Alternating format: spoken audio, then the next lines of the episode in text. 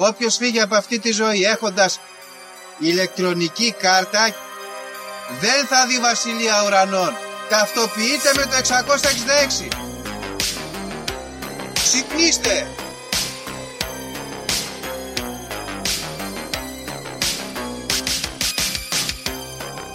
Αν διαβάζεις, ας πούμε, τα σύμπαντα είναι άπειρα. Εγώ σου λέω είναι 7. Γιατί; Γιατί αυτές είναι οι γνώσεις μου. Βαριά με τη συζήτηση για το αν είναι επίπεδο. Είναι επίπεδο τελείωσε. Και όποιος πιστεύει το αντίθετο δεν το συζητάμε.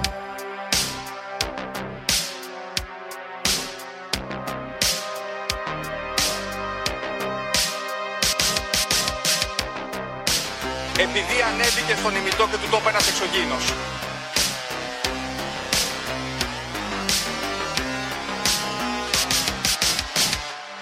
Πραγματική ιστορία κύριε Υπουργέ. Πραγματική ιστορία κύριε Υπουργέ. Πραγματική ιστορία κύριε Υπουργέ.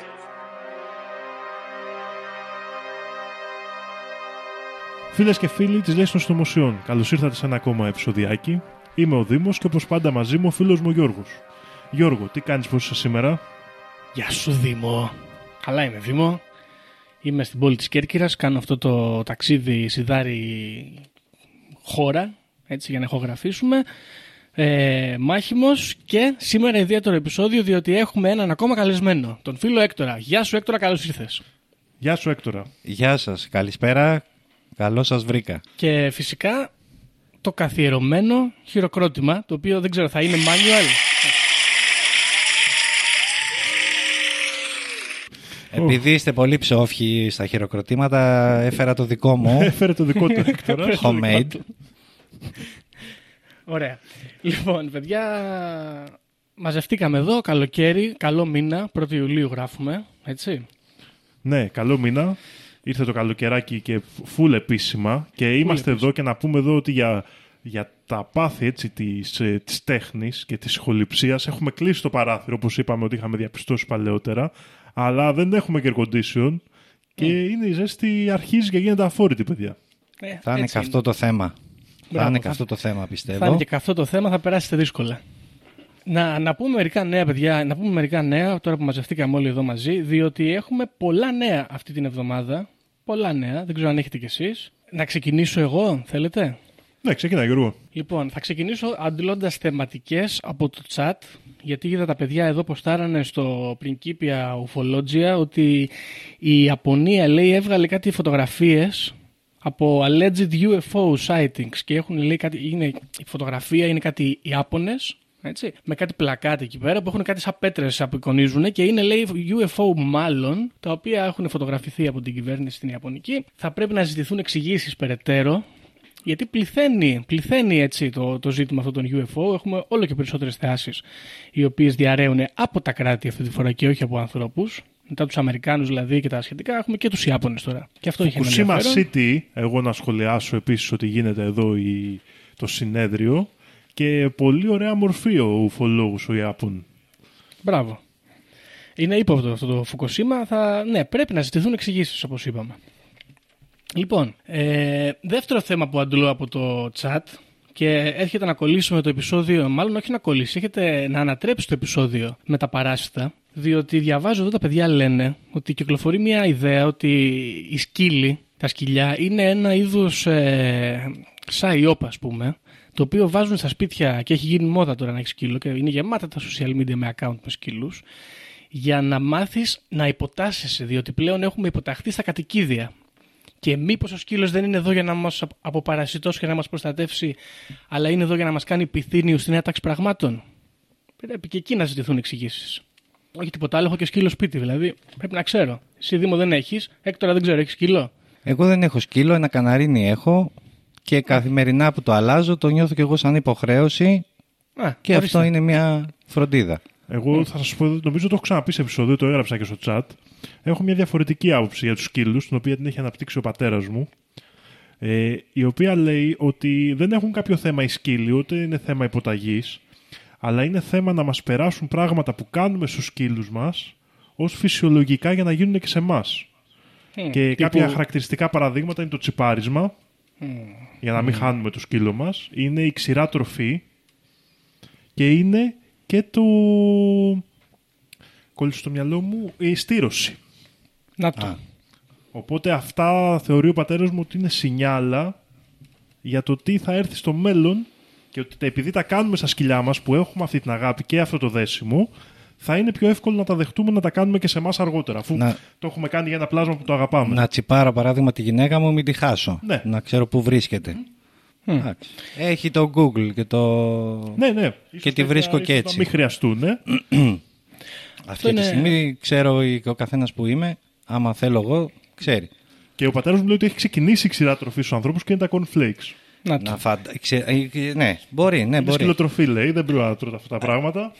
Και φαντάζομαι όλα αυτά έχουν ξεκινήσει από την Αμερική που το έχει πει η γιαγιά σου. Καλά, ναι. Είναι ο, ο πατέρας μου είναι ο γιος αυτής της γιαγιάς. Ε, Αυτό ήθελα να θα πω. ήταν η επόμενη μου ερώτηση. Δηλαδή εδώ βλέπουμε ότι υπάρχει μια συνέχεια στην ανησυχία, ας πούμε, την Μια- μια κληρονομικότητα, συνωμοσιολογική. ναι. Ναι, μια κληρονομικότητα. βέβαια. Είναι σημαντικό. Λοιπόν, ε, τώρα... Εγώ τώρα, θέλω- ε, Γιώργο, συγγνώμη, όσον αφορά τις ειδήσεις γενικά, Ναι, δεν τις εμπιστεύομαι. Αυτά που κάθομαι και πέφτουν στο κινητό, ειδήσεις και αυτά, δεν, δεν, δεν κάθομαι να τις διαβάσω, θεωρώ ότι είναι ψέματα. Αν δεν τα δω στο, εδώ στο Conspiracy Club ή τα ακούσω ή από κάποιον άλλον, ή αν δεν περάσουν κάποια χρόνια, θεωρώ ότι οι πρώτες πληροφορίες και ό,τι διαβάζω δεν είναι πραγματικό. ναι, η Και αλήθεια είναι έτσι ότι τα από εμάς να αποφεύγω. μαθαίνετε, παιδιά. Από Γι' εμάς αυτό, που αυτό μάθαινε είναι η μέρα. γεγονός. Ε, πέφτει ένα φιλτράρισμα πρώτα. Το λέει και η Θεά Ερήσου στο βιβλίο, έτσι, στην Πρικήπια Discordia, ότι απαγορεύεται ένας πιστός Θεάς Ερήδου να, διαβα... να πιστεύει ότι διαβάζει. Αυτό είναι ναι, πολύ περίεργο. Δηλαδή, πας, ε, σου έρχεται στο, ε, στο κινητό τέτοιο. Η τάδε καρκίνο. Πατάς και τελικά έχει ο πατέρας της πριν 20 χρόνια που, που έχει πεθάνει, ξέρω εγώ, και το έχει ξεχάσει. Γίνεται ένας χαμός. Δηλαδή, αν δεν περάσει, είναι σαν το ροκφόρ. Αν δεν περάσουν χρόνια, δεν έχει ουσία. Δεν έχει αξία, δεν Πρέπει έχει να- αξία. δεν έχει αξία. Οπότε φιλτράρετε εσείς τις ειδήσεις για να μπορούμε να μαθαίνουμε και τι έχει και νόημα. Ε, δεν νομίζω ότι και εμείς το μπορούμε να το καταφέρουμε αρκετά, αλλά τουλάχιστον μπορούμε να, να αναφέρουμε αυτούς που είναι πιο ίσως ενδιαφέρουσες. Ναι, έστω, έστω αυτό. Μια ναι, αισθητική αξία ίσως Ναι. να τι ακούσει. Μπράβο. Και μιλώντας για αισθητική αξία, θέλω να περάσουμε, να φύγουμε λίγο από τα συνωμοσιολογικά και να περάσουμε λίγο στα πολιτικά. Ε, διότι, παιδιά, δεν ξέρω αν είδατε, αλλά κυκλοφόρησε, έγινε viral ένα, ένα βιντεάκι με ένα σερβιτόρο μέσα στη θάλασσα, ο οποίος κολυμπώντας παραδίδει κοκτέιλς, μοκτέιλς και ποικιλίες κρατικών και άλλων σε λουόμενους και τουρίστες. Και φυσικά για καλή τύχη όλων μας, ο Άδωνης Γεωργιάδης, ο υπαρχηγός του Βασιλιά, ο πλέον Υπουργός Εργασίας και rejoice όλοι εσείς, ε, είπε θα κάνει παρέμβαση και θα το κοιτάξει το ζήτημα γιατί είναι πολύ σοβαρό. Και αυτό, αν μη τι άλλο, είναι μια καλή αισθητική. Και ο σερβιτόρο στη θάλασσα και ο Γεωργιάδης που είναι υπέρμαχος των ε, απλών ανθρώπων, έτσι των εργατών. Πάμε μπροστά. Πάμε καλά. Μήπως δεν του κολλάνε ένσημα του θαλάσσιου delivery. Γι' αυτό νοιάζεται. Ναι, μπορεί, μπορεί. Την να είναι ασφάλειά ζήτημα, του. Ζήτημα Αν φόρων. φοράει λες. κράνος. Ναι. Σημαντικό, μπορεί. Λοιπόν, αυτό είναι το ένα από τη μεριά της δεξιάς. Από τη μεριά της αριστεράς έχουμε ένα άλλο ζήτημα, διότι βγήκε ο Σπύρος Μπιμπίλας και είπε ότι ακόμα λέει δεν μπήκα στη Βουλή και με παίρνει τηλέφωνο όλοι για ρουσφέτια. Και εγώ θέλω εδώ να δράξω αυτή την ευκαιρία και να πω στον Σπύρο Μπιμπίλα ότι πάντα τον θαύμασα, πάντα τον στήριζα καλλιτεχνικά και αν και δεν τον ψήφισα, είμαι εδώ διαθέσιμος, αν ακούσει το podcast, να μου στείλει το τηλέφωνο του να ζητήσω κι εγώ ένα ρουσφέτι, γιατί συζητάγαμε πριν για ένα project και έχουμε κολλήματα. Αν μπορεί να βοηθήσει, μπορεί να κάνει κάτι. Δεν, δεν ξέρω. Γιώργο, με ποιον βγήκε ο Μπίλας; Με Με τον τη- Έκλα δεν το έχουμε ακούσει. Ζωή Κωνσταντοπούλου, παιδιά. Α, με τη ζωή. Ενδιαφέρον. Σε αυτό το σύμπαν, όχι σε κάποιο άλλο παράλληλο. Γιατί αυτό, δεν το σε άκουσα αυτό, ναι. καθόλου και για τον Πιμπίλα πιστεύω θα τα ακούγαμε. Ναι, ούτε εγώ το έχω ακούσει, αλλά δεν παρακολουθώ και πολύ, οπότε. Ναι, εντάξει. Και αν δεν κάνω λάθος στη δική μου την πραγματικότητα, έχει, ε, που θα έπρεπε να το πούμε πρώτο, δεν παρετήθηκε ο Τσίπρας. Είναι ψέματα. Όχι βέβαια, παρετήθηκε ο Τσίπρας, είναι, πραγματικο... είναι πραγματικότητα η παρέτηση του Αλέξη, αλλά αυτό ήθελα να το αφήσω τελευταίο και δεν ξέρω αν έχετε κάποιο άλλο θέμα, γιατί ήθελα να το συνδέσω και με το τραγούδι που θέλω να φέρουμε σήμερα. OK, OK. Εγώ ένα άλλο που θέλω πριν, αφού θες να αφήσουμε τον Τζίπρα για τελευταίο, Γιώργο, ε, ένα άλλο θέμα είναι ότι πλέον έρχεται η θεωρία περί πολιτισμικού μαρξισμού και επίσημα στην Ελλάδα, γιατί οι Σπαρτιάτες από τη στιγμή που μπήκαν στη Βουλή, το μόνο που κάνουν είναι να αναφέρουν αυτή τη συνωμοσία. Να, Πραγματικά, δηλαδή, επειδή μπήκανε χωρίς πρόγραμμα αυτοί και δεν είχε γίνει πολύ φάση, πέρα από το ότι είμαστε κλασικοί εθνικιστές κλπ., α, προ- παρακολούθησα λίγο να δω ποιο είναι το πρόγραμμά τους. Και το πρόγραμμά τους είναι ακριβώς το επεισόδιο για πολιτισμικό μαρξισμό και μπορείτε να επιστρέψετε να το δείτε. Είναι με- δηλαδή full συνωμοσιολογικό κόμμα και στο θέμα παραμένοντας, ο Πάτρε Κλεωμένη, που είναι και αυτός ανήκει στον εθνικιστικό χώρο να πούμε σχετικά, ε, τους έκραξε και είπε ότι είναι μασόνοι και μέσα από στο έσβγαλμένοι. Τώρα αυτά τα λέμε, κρίνετε όπως θέλετε. Ναι, εντάξει. Εμείς μια θέση υπέρ του Πάτρε Κλεωμένου την παίρνουμε. Τον έχουμε βάλει και στο σήμα. Ε, μπράβο στον Πάτερ που είναι και έτσι χριστιανό Ταλιμπάν. Είναι ωραίο. Δηλαδή έχουν ένα πρόγραμμα, βλέπουμε και κάνουμε. Πο- Πάμε και όπως βγει. Όχι, το πρόγραμμά τους είναι ότι η αριστερά έχει διαφθείρει την νεολαία και τις ηθικές αρχές και έχει μια ηγεμονία ας πούμε, στον πολιτισμό της Ελλάδας. Ναι, και ε, αυτοί έχουν βγει για να καθαρίσουν τον τόπο και να τον Ε, επαναφέρουν. ναι, γιατί άμα περιμένεις από τη δεξιά να κάνει πολιτισμό, δεν θα έχουμε και τίποτα. Ναι, τώρα δεν ξέρω. δεν ξέρω να πω κάτι. Εμείς δεν Καμία κρίνουμε. δημιουργία. Τάγκ. ναι. Και παιδιά, αφού μιλήσαμε και για τη δεξιά, θα πρέπει να επιστρέψουμε δυστυχώς δυστυχώς και στο χώρο της σοσιαλδημοκρατίας που τόσο αγαπάμε. Διότι, σαν κεραυνός συνεθρία, ο Αλέξο Τσίπρας βγήκε, ανέλαβε την ευθύνη την πολιτική, άφησε σύξυλους τους συντρόφους του και παρετήθηκε, αποτραβήχθηκε για να αφήσει τόπο στα νιάτα όπως είπε, για να γίνει αυτό το, αυτή η εξέλιξη ας πούμε, στο, στο χώρο εκεί στο, στο ΣΥΡΙΖΑ, να μεταλλαχθεί, να ανακάμψει και να τραβήξει πάλι το δρόμο προς τη νέα κυβέρνηση ίσως κάποια στιγμή στο μέλλον. Ε, Πού φτάσαμε. Σαν χθες ναι. θυμάμαι που έφυγε ο Αλαβάνος και βγήκε ο Τσίπρας. Αυτό, Εγώ α, φαντάζομαι ότι θα φτάσει πάλι στα ποσοστά 5, 6, 7. Πιστεύεις Εννοεί. να έκανε τον κύκλο του. Δηλαδή, ε, σαν νομίζω κόμμα. ναι. Είναι, Ναι. φε- είναι πιθανό αυτό. Δεν ξέρω, θα δείξει. Εγώ έκανα μια, έτσι, ένα ποντάρισμα, ας πούμε, ότι το Πασόκ ε, έρχεται. Θα δούμε. Ε, Θα δείξει. Δεν, δεν ξέρω, δεν μπορεί να ξέρεις ποτέ. Μπορεί να βάλουν κάποιο πολύ έτσι μοντέρνο τύπο εκεί μπροστάρι και να πάει μπροστά, να πάει καλά η φάση. Βάλουν την Εύτη, την Αχτσιόγλου, ξέρω εγώ, κάποιον. Δεν ξέρω, δεν κρίνω. Ε, καλή τύχη στο ΣΥΡΙΖΑ. Καλά μπάνια στον Αλέξη Τσίπρα, ο οποίος θα ηρεμήσει, θα ησυχάσει και θα κάνει διακοπάρες. Καλή απόφαση, θα πω εγώ, Αλέξη. Και μιας και αναφέραμε το τραγούδι που θα, θα, θα επαναφέρω αυτό το section σήμερα, θέλω να, να πούμε, γιατί το άκουγα κιόλας, ένα τραγούδι από το μακρινό 2008, από τον πολύ μεγάλο δίσκο Υπερμενού 10 στα 10, το τραγούδι Τσίπρας, έτσι, 2008. Τσίπρα, δεν έχεις τσίπα τσίπρα, δεν έχεις φάτσα τσίπρα, δεν κάνεις ούτε για πασόκ, βγάλει την τσίμπλα τσίπρα, είσαι και φλόρες τσίπρα και θα ψηφίσουμε νουδού. δεν ξέρω παιδιά, είναι φοβερό, είναι σαν να είναι για σήμερα αυτό γραμμένο. Επίκαιρο. Είναι τέλειο. Ε, ναι, Χατζηφραγκέτα, παιδιά. Τσίπρας, βάλτε, ακούστε φοβερή ενορχήστρωση. Μπράβο στα παιδιά. Τρομερή επιλογή οργάνων για μουσικό χαλί από πίσω. Για ένα, ένα ποίημα, ας πούμε, του underground έντεχνου χώρου. Πώς σου φάνηκε. Μπορεί, μπορεί και να έβλεπαν μπροστά, έτσι, από το 2008, ξέρανε, Πιθανότατα. προφητικά. Ναι. Γενικά οι, Χατζικα- οι Φραγκέτα έχουν προφητεύσει και τον ερχομό του ΣΥΡΙΖΑ, γιατί στο άλλο το τραγουδάκι λέγανε άντε και με την αριστερά και το είδα σοβαρά σε κάνα δύο χρόνια το πολύ πολύ πολύ. Βλέπω κυβέρνηση τρελή. Και το Μπράβο. είδαμε αυτό το, το 12-13. Ποιοι Simpsons και μαλακίες τώρα, Simpsons; Ναι, ναι. Είναι οι, οι Χατζηφραγκέτα Simpsons της ελληνικής πολιτικής σκηνής. Πρέπει να Δεν ζητηθούν ξέρω. εξηγήσεις.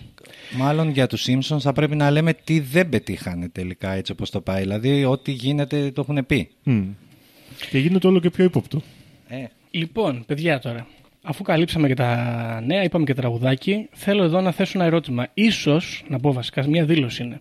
Ίσως οι Χατζηφραγκέτα δεν είναι προφήτες, αλλά έχουν ένα, μια τεχνολογία στην διάθεσή τους, η οποία θα μας απασχολήσει και στο σημερινό θέμα, όπως και η τεχνολογία της συμπίεσης του χρόνου που αναφέραμε πριν για το χρονοταξιδιώτη Τζον Τίτορ. Πόσο χρονών Ω, θα είναι, ο Τραμπ και τα ε- λοιπά. Είναι μεγάλη αδυναμία αυτό για μένα και πριν συνεχίσεις Γιώργο θα ήθελα να πω ότι όσοι απολαμβάνουμε τα podcast που, κα- που φτιάχνετε και είμαστε αρκετοί πλέον και φανατικοί να κάνουν μια βοήθεια. Buy me a coffee. Όπως εδώ τώρα που ήρθα στο Γιώργο είπα πάει you a coffee. Μου λέει όχι θα παραγγείλω εγώ. Ε τότε του λέω Patreon. Ε, μην το ξεχνάμε αυτό. Είναι πάρα πολύ σημαντικό. Γελάτε. Γιατί γελάτε; Λοιπόν, Λοιπόν, αυτό, αυτό θα το Γρήγορα κόψω, θα το ανοίξτε βάζουμε σε τους κάθε εκπομπή. λογαριασμούς. τα 10 ευρώ, τα 15 ευρώ και εξηγηθείτε. Για να είμαστε εδώ και την επόμενη εβδομάδα. Λοιπόν, σωστό Ή παιδιά. να μην είμαστε, άμα βάλετε λεφτά να μην είμαι εγώ, ας πούμε. Βάλτε λεφτά, να μην είμαστε εδώ, να είμαστε στη Βραζιλία. Πληρώστε, πολύ σωστά τα από φίλος σου Έκτορας. Ε, θα το κόψω αυτό το κομμάτι, το σκέφτομαι σοβαρά, να το βάλουμε μαζί με το σήμα να παίζει σε κάθε επεισόδιο γιατί τα πες πολύ καλά. Τιμή μου, να το βάλετε. Μόνο μην είμαι σαν τον κλεωμένη. Λοιπόν, παιδιά, είστε έτοιμοι να ξεκινήσουμε γιατί είμαστε στο λεπτό 15. Όπως σε κάθε επεισόδιο της καλοκαιρινής σεζόν, έτσι και σε αυτό θα έρθω να απολογηθώ για το χάος των σημειώσεων και ίσω την κακή οργάνωση. Αλλά, παιδιά, εδώ πιάσαμε επίπεδα Wormpill και ομάδα Ε όσον αφορά τις πηγές. Είναι ένα πολύ χαοτικό επεισόδιο. Θα το καταλάβετε και κατά τη διάρκεια της εξιστόρησης. Δεν Και θα είναι το σήμερα- πρώτο. Έχουμε μάθει. Όχι, όχι.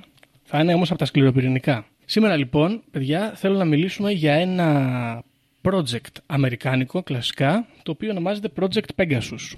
Η πρώτη δυσκολία που αντιμετώπισα όταν προσπαθούσα να βρω πληροφορίες για το Project Pegasus είναι ότι έπεφτα πάνω σε ένα Project Pegasus για το οποίο μιλούσε ο Snowden και αφορούσε το, το σύστημα ας πούμε, των παρακολουθήσεων της NSA το οποίο ονομάζεται και αυτό κάποιο κομμάτι του ή το ολόκληρο, δεν ξέρω, δεν ε, το κοίταξα περαιτέρω.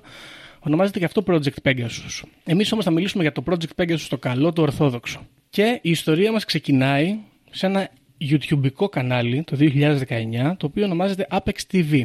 Και εκεί εμφανίζεται ένας άνθρωπος. Εδώ θα σας πω σε αυτό το σημείο ότι αν έχετε χαρτί και στυλό μπορεί να σας χρησιμεύσει και στους ακροατάς και σε εσάς. Ο οποίος ονομάζεται Michael Macintosh. Έτσι, πολύ καλό όνομα. Ξεκινάμε από αυτό. Και ο φίλος Μάικλ Μάκιντος έχει και πολύ ύποπτα μούτρα, θα πούμε. Είναι δύσκολο να τα βρούμε τα μούτρα του. Κατάφερα να βρω τα μούτρα του μετά από πάρα πολλή έρευνα, γιατί υπάρχουν αρκετοί Μάικλ Μάκιντος. Ο καλός είναι ένας κύριος γύρω στα 40-50 προσδιορίστη ηλικία. Ε, ζω στο υπόγειό μου και έχω ένα μεγάλο πίνακα με γραμμές και φωτογραφίες που συνδέω. Είναι μια τέτοια φάση. Ο οποίος λοιπόν Μάικλ Μάκιντο λέει ότι γεια σας, είμαι ο Μάικλ Μάκιντο και έχω έρθει από το μακρινό 2043. Έτσι, έχουμε 2019 την ώρα που μιλάμε. Έχω έρθει λοιπόν από το 2043. Έχω πολύ δυνατές ψυχικές δυνάμεις, psychic powers και είμαι μοιημένος από την ηλικ- πολύ νεαρή ηλικία των 5 ετών λέει αυτός στο Project Pegasus όπου εγώ και κάποια άλλα άτομα που θα αναφέρουμε λίγο στη συνέχεια μεταφερθήκαμε στον Άρη τον πλανήτη, όπου περάσαμε ειδική εκπαίδευση για να γίνουμε οι κατάλληλοι πολεμιστές και ambassadors, ε, πρέ- πρέσβεις ας πούμε, της ανθρωπότητας στο διάστημα. Ωραία. Διαβάζω εδώ για τον κύριο Μάικλ Μάκιντος στο βιογραφικό του, στο Apex TV Wiki. Είναι Ιρλανδός μουσικός, international businessman, builder, statesman, lawyer, veteran και minister. Επίσης, ισχυρίζεται ότι είναι White House Advisor και φυσικά, αυτό που μας ενδιαφέρει εμάς, πρώην χρονοναύτης. Ωραία. Πολυτεχνίτης και ρημοσπίτης, θα έλεγα εγώ, ο κύριος Μάκιντο. Ακριβώς. Λοιπόν, ο κύριος Μάκιντος λοιπόν λέει ότι έχω ψυχικές ικανότητες, έχω ταξιδέψει στον Άρη και έχω χειριστεί και ξέρω να λειτουργώ μία ιδιότητα slash συσκευή που ονομάζεται Chronovision. Το Chronovision είναι η ικανότητα να βλέπεις αλλά και να τηλεμεταφέρεσαι στο παρελθόν και στο μέλλον. Ο ίδιος ο κύριος Μάκιντος έρχεται και λέει ότι κατεβαίνω για πρόεδρος τώρα, το 2020, αλλά να ξέρετε ότι θα εκλεγώ στις επόμενες εκλογές, το, δι- το, δηλαδή το 2024. Δεν ξέρουμε, θα δείξει ο χρόνος. Τώρα, όσον αφορά τον κύριο Μάκιντος, να πούμε τώρα, γιατί αυτή εδώ είναι η συνέντευξή του και από εκεί ξεκινάνε όλα. Ο κύριος Μάκιντος λοιπόν είναι ένας άνθρωπος ο οποίος ξεκινάει την καριέρα του παλαιότερα, πριν το 2011, όπου αρχίζει να αλληλογραφεί με το National Geographic και να τους στέλνει γράμματα, αλληλογραφία, με φωτογραφίες μέσα, τις οποίες είχε κόψει από τα περιοδικά του National Geographic και είχε σημειώσει πάνω διάφορα περίεργα πράγματα τα οποία φαινόντουσαν θολά στις φωτογραφίες και τους έλεγε ότι έχω γνώση και αυτά εδώ είναι εξωγήινη. Το National Geographic του απαντούσε και του έλεγε Κύριε Μάκιντος, αυτά δεν είναι εξωγήινη, δεν ξέρω τι λέτε. Και κάποια στιγμή ο Μάκιντος το 2011, αφού είδε και απίβδησε τέλος πάντων με το National Geographic, έρχεται σε επαφή με έναν δημοσιογράφο και του λέει: Κοίταξε να δεις, εγώ μέσω του προγράμματος DARPA, το οποίο είναι ένα πρόγραμμα το οποίο είχαν ξεκινήσει οι Αμερικάνοι το 1950 και η δουλειά του ήταν να παραμένουν μπροστά ας πούμε στην κούρσα την τεχνολογική ε, για πάντα. Μέσω λοιπόν του προγράμματος DARPA και με τεχνολογίες Tesla, έτσι, συμμετείχα σε αυτό το πρόγραμμα πλέον ενεργά ως πράκτορας και τηλεμεταφερόμουν σε μυστικές βάσεις της Αμερικής στον Άρη, ως πρέσβης της ανθρωπότητας ε, σε επαφή με εξωγήινους. Okay. Ισχυρίζεται ο ίδιος ότι το πρόγραμμα αυτό, το οποίο ονομάζεται Project Pegasus, ξεκίνησε το 1962 και κράτησε μέχρι το 1972, ενώ μια προεργασία για τα άτομα τα οποία θα συμμετείχαν εκεί γινόταν και νωρίτερα. Μιας και αυτό υποστηρίζει ο ίδιος, ο οποίος λέει ότι από πολύ νεαρή ηλικία τον προετοίμασαν για να συμμετέχει σε αυτό. Εδώ οι επικριτές του κ. Μάκιντος λένε ότι κάτσε ρε φίλε, εσύ μας λες ότι ήσουν πρέσβης της ανθρωπότητας με εξωγήινους και πρώτερα έκανες αλληλογραφία με το National Geographic και τους έλεγες μήπως αυτά εδώ είναι εξωγήινοι. Αφού τους είχες δει, τι τους ρωτούσες; Ήξερες ότι υπάρχουν. Και εδώ, ας πούμε, υπάρχει ένα μικρό ζητηματάκι γιατί λέει ότι κάνει κάποιο είδους αντίφαση.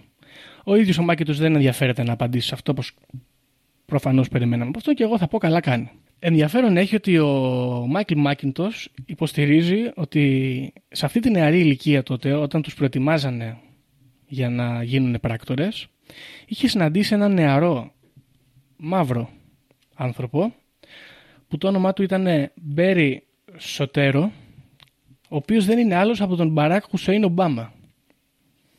Άλλο ένα προσωνύμιο ή άλλη μια ταυτότητα για τον Μπαράκ Ομπάμα. Και ήταν στο ίδιο project. Ήταν στο ίδιο project ακριβώς. Και λέει Όλα αυτά ότι στο μέλλον, έτσι. Όλα Όχι, αυτά παλιά. παλιά, ναι. Το, το 70, το 65. Αυτός, αυτός, γεννη- αυτός ζου, η εποχή του ήταν το 2043. Αυτός λέει ότι είχε τη στιγμή του 2019 που δίνει τη συνέντευξη, λέει ότι έχω έρθει από το 2043. Α, πάει και έρχεται. Έχει πήγε Πάει και έρχεται στο αυτό, μέλλον. ρε παιδιά, εδώ, γι' αυτό σας λέω θέλει χαρτί, είναι μπρος πίσω εδώ η φάση. Αυτός λοιπόν από το Ναι. 2043 επιστρέφει το 2019 για να μας πει τι γινόταν πολύ παλιά. Ναι. Και λέει λοιπόν ότι εγώ και ο Ομπάμα και η επικεφαλής του DARPA, η Ρετζίνα Ντάγκιν, ωραία, είμαστε όλοι χρονοναύτες και τηλεμεταφερόμαστε στον Άρη και σε διάφορα σημεία του χωροχρόνου, ο ο Ομπάμα συγκεκριμένα, είχε γυρίσει πίσω παρα- στο παρελθόν για να κανονίσει κάποια κομμάτια, λέει, να προετοιμάσει την προεδρία του. Ξαναγύρισε στο μέλλον και ξαναγύρισε μετά πάλι πίσω στο παρόν, το τωρινό, ας πούμε, που συμβαίνει εκείνη τη στιγμή, για να αναλάβει την προεδρία. Γιατί, αν παρατηρήσετε, όλα αυτά συμβαίνουν όταν ο Μπαράκ Ομπάμα είναι πρόεδρος στην Αμερική. Άρα δηλαδή ουσιαστικά, ουσιαστικά ε, ε, υπάρχει αυτή η τεχνολογία της, του ταξιδιού στο χρόνο από τη δεκαετία που ήταν ε, το DARPA. Ακριβώς. Μιλάμε τώρα ότι αυτή η τεχνολογία, και το, το Chronovision, υπάρχει από το 1962. Και πιο, μπορεί και πιο παλιά. Αυτά λέει λοιπόν ο κύριος Μάκιντος και είναι ο πρώτος whistleblower ο οποίος εμφανίζεται και μας μιλάει για το Project Pegasus. Λίγο αργότερα εμφανίζεται άλλος ένας άνθρωπος με το φοβερό όνομα Άντριου Μπασιάγκο και σας, σας προκαλώ να γκουγκλάρετε Άντριου Μπασιάγκο για να δείτε το φοβερό, τη φοβερά, τα φοβερά του μούτρα. Είναι και αυτός πολύ δυνατός. Ο οποίος είναι ίσως πιο ενδιαφέρον ε, προσωπικότητα εδώ πέρα, ενδιαφέρουσα προσωπικότητα εδώ πέρα, γιατί λέει περισσότερες πληροφορίες. Λοιπόν, ο Άντριου Μπασιάγκο λοιπόν λέει ότι αυτός και άλλοι 10 νεαροί επιλέχθηκαν για να γίνουν χρονοναύτες και να προσαρμοστούν κατάλληλα, να γίνει αυτό το λεγόμενο grooming ας πούμε και να γίνουν και αυτοί τα επίλεκτα άτομα τα οποία θα ταξιδεύουν στο χώρο και στο χρόνο για να μπορούν να κανονίζουν ας πούμε το μέλλον της ανθρωπότητας και τις σχέσεις της με τους εξωγήινους. Περνάνε λοιπόν από αυτήν την πολύ εντατική ε, εκπαίδευση και ταξιδεύουν μπρος πίσω στον Άρη από συγκεκριμένα μέρη, λέει αυτός, χώρους, δωμάτια συγκεκριμένα, τα οποία ονομάζει jump rooms, τα οποία αποτελούν πύλες. Ωραία. Οι πύλες αυτές, τις οποίες δεν ανέφερε ο Μάικλ Μάκιντος, θα μας απασχολήσουν εκτενώς και παρακάτω. Ο Άντριου λοιπόν Μπασιάγκο, ο οποίος λέει ότι είμαι και εγώ χρονοναύτης, κατεβαίνει για πρόεδρος και το 2016 και το 2020 και λέει ότι εγώ υπόσχομαι ότι αν εκλεγώ θα, Θα μιλήσω γαμηθείτε στο ταξίδι στο χρόνο. Όχι, όχι, δεν θέλει να τους κάνει όλους του χρονοναύτε. Αυτός όμως θα πει, όπως είπε και η Χίλαρη Κλίντον, αν θυμάστε εκείνη την περίοδο, θα μιλήσω εκτενέστερα και πολύ αναλυτικά για το Project Pegasus. Και μάλιστα ισχυρίζεται ότι αυτός μαζί με άλλα άτομα κάνουν lobbying στην αμερικανική πολιτική σκηνή για να βγουν όλα και να διαρρεύσουν. Και θεώρησε μάλιστα ότι το 2016 είναι μια πολύ καλή χρονιά να γίνει αυτή η δουλειά, μιας και ο Μπαράκ Ομπάμα, ο οποίος ήταν ε, σύντροφος χρονοναύτης, μπορεί ας πούμε, να ένιωθε κάποιο είδους ευαισθησία στον σύντροφό του και να τον βοηθούσε ας πούμε, σε αυτή την προσπάθεια που έκανε. Ναι, να στήριζε τον πρώην μαθητή του. Ακριβώς. Ο Άντριου Μπασιάγκο λέει ότι εγώ με, το, με τη δυνατότητα Chronovision και τα Jump Rooms έχω ταξιδέψει στο 1 εκατομμύριο π.Χ.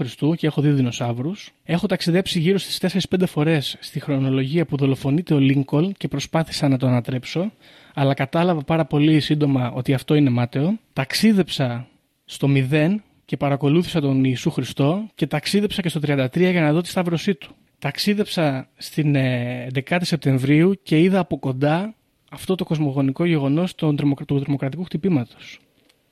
Και ταξίδεψα λέει και στο μέλλον, στο 2023, όπου είδα λέει το Supreme Court, το κτίριο του ανώτατου του δικαστηρίου, να είναι βυθισμένο κάτω, κάτω από το νερό. Κάτι το οποίο δεν συνέβη στην πραγματικότητα και ο ίδιος ο Άντριο Μπασιάγκο είπε ότι αυτό δεν έρχεται κόντρα στα λεγόμενά μου, μιας και το παρελθόν έχει συμβεί, το παρόν συμβαίνει αυτή τη στιγμή και το μέλλον είναι ρευστό ανάλογα με τις πράξεις του παρελθόντος. Είναι fix και αλλάζει δηλαδή ανάλογα με το τι κάνουμε. Okay.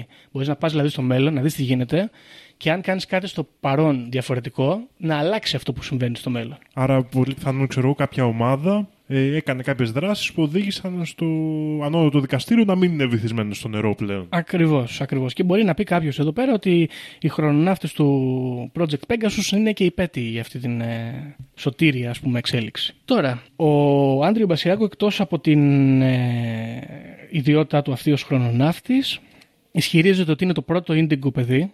Ε, ισχυρίζεται ότι είναι πάρα πολύ καλός επιστήμονας, από τους πιο δυνατούς επιστήμονες της Αμερικής, και ότι εκτός από τα προηγούμενα ταξίδια που έκανε, σε νεαρή ηλικία αυτός με τον πατέρα του, ο οποίος τον είχε πάει στο project αυτό, ταξίδευε πάρα πολύ συχνά από το New Jersey στο New Mexico, έκαναν αυτό το συγκεκριμένο ταξίδι για κάποιο λόγο, και ταξίδεψε και στο 2025 σε μια περιοχή κοντά στο Santa Fe, ε, νότια, όπου είδε για πρώτη φορά, λέει, μια δημόσια χρονοπύλη, ένα Stargate, όπως το ονομάζει. Με λίγα λόγια, μας λέει ότι το 2025, αν τα πράγματα πάνε καλά, οι χρονοπύλες αυτές θα είναι ανοιχτές προς το κοινό.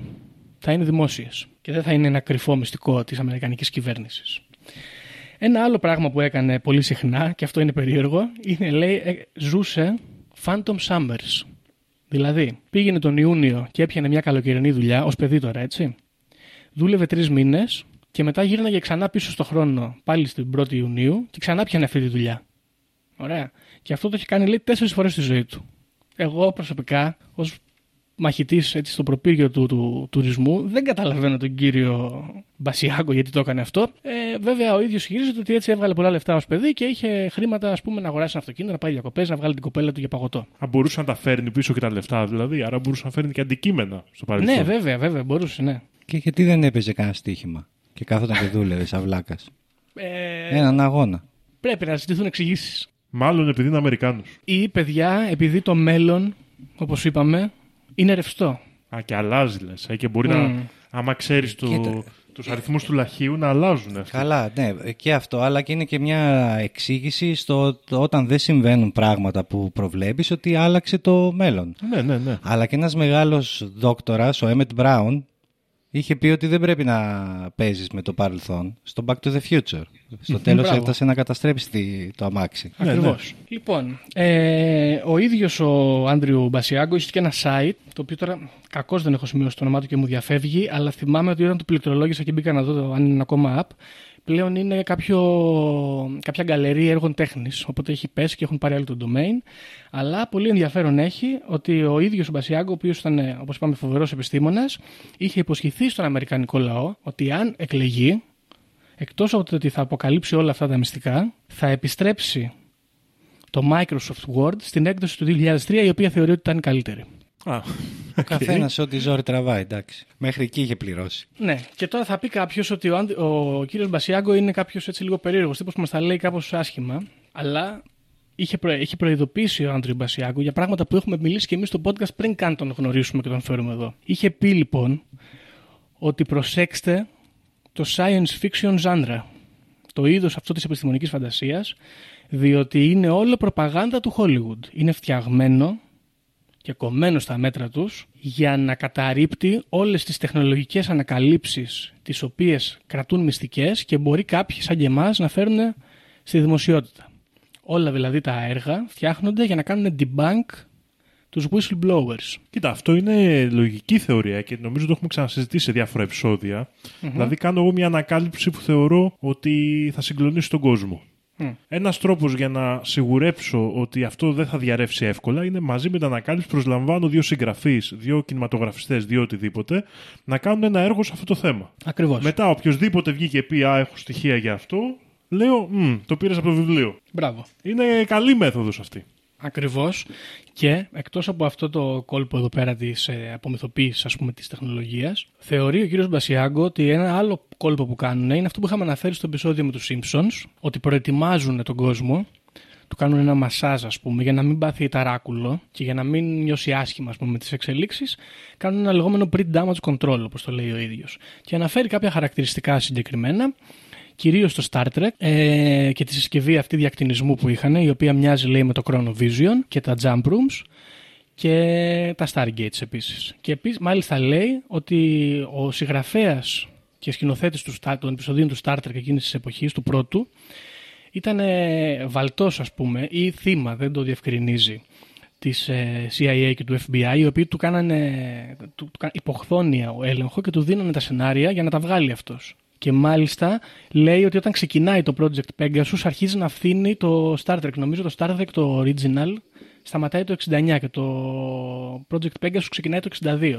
Οπότε σου λέει, ξέρεις, καλύψαμε το ζήτημα, τώρα σταματάμε, δεν χρειάζεται άλλο. Εδώ θα κάνουμε μια μικρή παύση, αν έχετε κάποιο σχόλιο, για να μπούμε σε πιο βαθιά νερά. Λοιπόν, ναι, ενδιαφέρον ζήτημα. Εγώ το σχόλιο που με ενδιαφέρει εδώ πέρα και θα το δούμε και στο μέλλον σε άλλες συνωμοσίες είναι ότι είναι τεχνοβιολογικό αυτό το, αυτή η συνωμοσία. Δηλαδή, από τη μία απαιτεί τεχνολογία, αλλά από την άλλη εκπαιδεύουν παιδιά τα οποία θέλουν να έχουν κάπως ειδικές ιδιότητες. Και αυτό μου φαίνεται ενδιαφέρον εδώ πέρα, ότι πρέπει να γίνει μια προετοιμασία ενός ανθρώπινου παράγοντα και να συνδυαστεί αυτή με την τεχνολογία για να έχουμε ένα αποτέλεσμα επιθυμητό.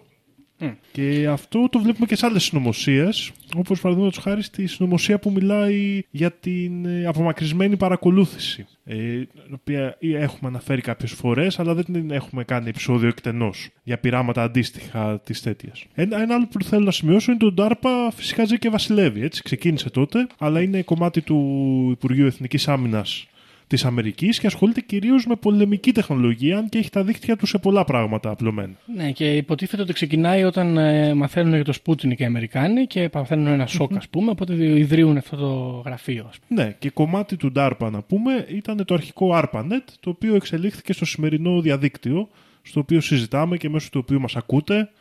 Είναι πρόγραμμα χρηματοδοτημένο από τον DARPA και αυτό. Συνεχίζουμε, τι λέτε; Να ρωτήσω κάτι.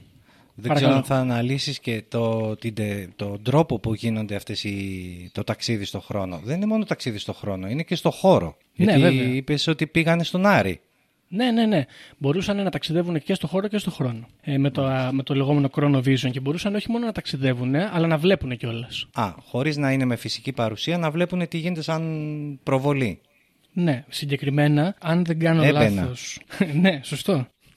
Δε- δεν είμαι σίγουρος, νομίζω ότι είναι ο Άντριου Μπασιάγκο. Είχε πει ότι όταν τον τηλεμεταφέρανε για πρώτη φορά στον Άρη, εμφανίστηκε σε μια σπηλιά, όπου, όπου εκεί, πάλι με χρήση Chronovision, παρακολουθούσε τι συνέβαινε στην επιφάνεια του Άρη και έβλεπε τον πολιτισμό Ναι. ας πούμε, των εξωγήινων του Άρη, των αυτοχθόνων. Αλλά ήταν, άρα ήταν φυσική η παρουσία του στον Άρη; Έχει πάει και φυσικά στον Άρη, ναι.